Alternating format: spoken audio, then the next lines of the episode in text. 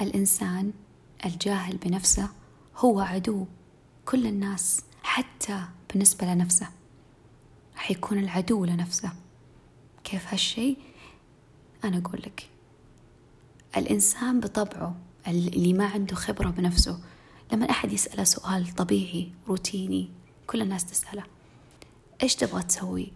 إيش إيش تحب؟ إيش تفضل؟ إيش تكره؟ إيش؟ دائما الأسئلة نلاقيها ما أدري. أو ما أعرف. كل الأسئلة أو الأجوبة تكون بالشكل هذا. والإنسان يكون ما يعرف إيش يبغى بالضبط. إيش يبغى يكون إيش هواياته إيش يحب إيش يكره. هالأشياء هذه كلها ما يعرف عن نفسه. لكن لو حدث وسألته عن شخص سألته عن شخص معين إيش يحب هذا الشخص؟ أو يحب فلان. إيش يكره؟ إيش؟ حتلاقيه يعطيك الإجابة بكل سلاسة. وبتسلسل طبيعي جدا. لكن لما تسأل نفسه ما يعرف ليه. والله ما عنده وقت لنفسه. يفرغ لنفسه يعطي لنفسه. تلاقيه ما يعرف أبسط التفاصيل عن نفسه. بينما لما تسأل عن شخص حتى لو شيء بسيط جدا تلاقيه يعرف عنه. إلى متى؟ جد.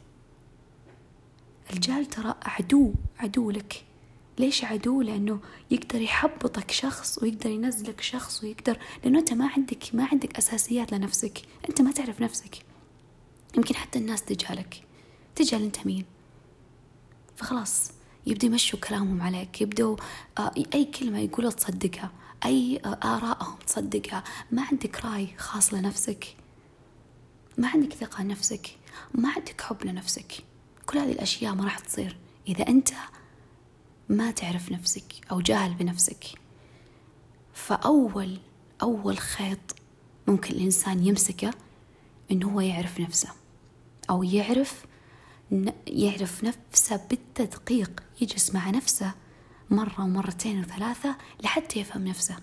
اترك جوالك على جنب اترك أجهزتك على جنب كل شيء خله على جنب واجلس مع نفسك. الإنسان المو اللي, اللي عنده جهل بنفسه تلاقيه ما يقدر يقعد كذا مع نفسه ما يقدر. ليش؟ إنه هو يحس بالتملل مع نفسه. ما يعرف وش وش راح يسوي الحين لما يكون قاعد مع نفسه. ما عنده هواية ما عنده شيء يبغى يسويه. فتلاقيه يبغى يجلس على أجهزته يبغى يشغل تفكيره يروح ينام يسوي أي شيء عشان ما يقعد مع نفسه. فمن هذه اللحظة افهم نفسك اعرف نفسك وكل اللي حولك راح يعرفك. راح تكون لك حد مع الآخرين و... وراح تكون إنسان أفضل بالنسبة لنفسك. كل مشاكل الحياة راح تنحل مجرد ما تفهم نفسك وتعرف نفسك. فالحياة.